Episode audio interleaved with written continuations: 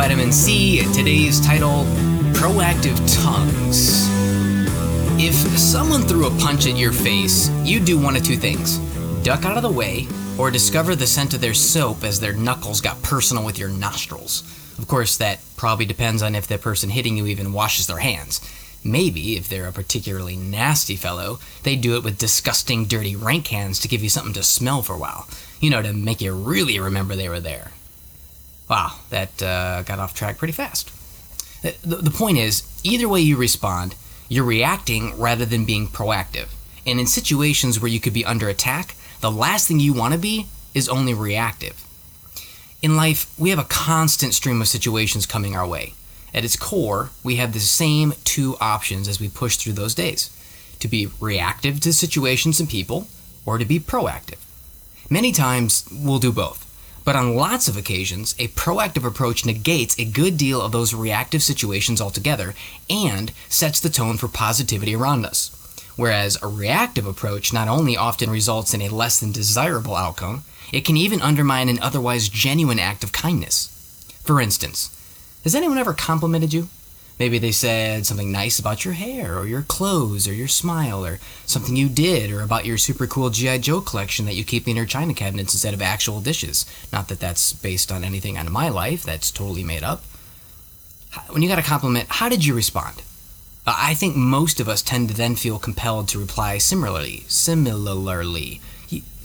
whatever, you know the word, returning the compliment with one of our own. A lot of times it's very genuine, you know, it's something that we do believe and we've wanted to say for a while. Yet, because it's coming on the heels of the one they gave us, it's reactive, it feels less genuine.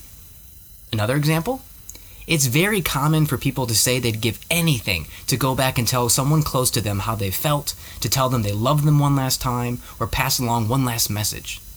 So why do we let most days go by where we treat everyone around us like they'll always be there?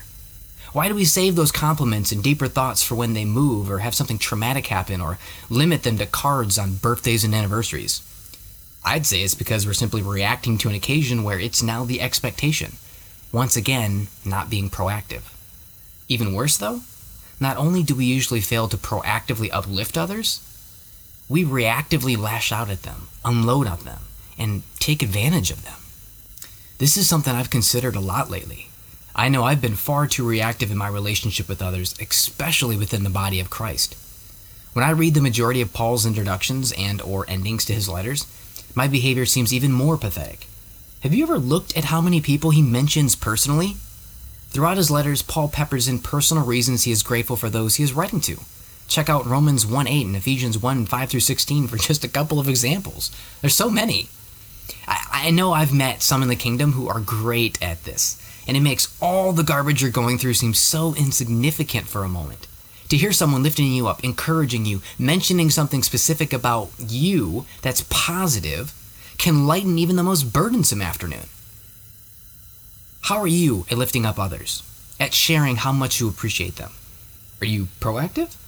Or just reacting to life around you, forever missing moments to build, encourage, strengthen, and love your brothers and sisters in a way that could very well be the exact thing they need on a very trying day? We can be a direct pick-me-up that strengthens their faith and reminds them why life in the kingdom is so different and so much more glorious than the world we all came from. Satan, he wants us quiet. He wants us depressed and in a constant state of wonder about if anyone cares about us.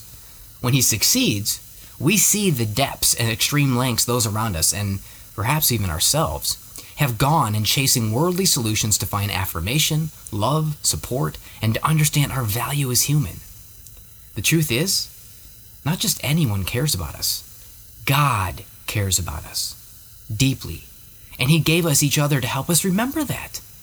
It's far more likely to happen if we open our mouths and get proactive, though, because if you're anything like me, your reaction-based behaviors usually result in more stinky fists to the face than loving and supportive affirmations. That's a metaphorical fist. I don't actually hit anyone. So what will it be? Will you take charge? Will you set the tone for the flow of activities and people around you? Or will you continue to wait until life hits you over and over and over again, and Satan pounces while you're weakened and distracted, and then hope you react in a God-honoring way? Life is happening fast, We cannot be a people of reaction. We must become the proactive force Jesus saved us to be. Gracious words are a honeycomb, sweet to the soul and healing to the bones. Proverbs 16:24 NIV. Do you not know that in a race all the runners run, but only one gets the prize? Run in such a way as to get the prize. Everyone who competes in a game goes into strict training. They do it to get a crown that will not last, but we do it to get a crown that will last forever. Therefore, I do not run like someone running aimlessly. I do not fight like a boxer beating the air. No, I strike a blow to my body and make it my slave so that after I have preached to others, I myself will not be disqualified for the prize.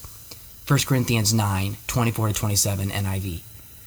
But encourage one another day after day, as long as it is still called today, so that none of you will be hardened by the deceitfulness of sin. Hebrews chapter 3:13, NASB. This is me signing off and us getting to work. Thanks for taking your dose of the vitamin C.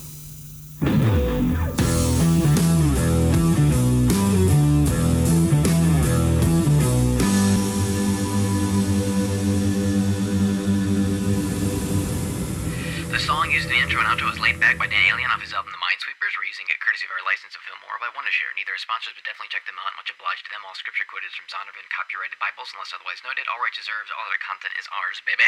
All rights reserved also.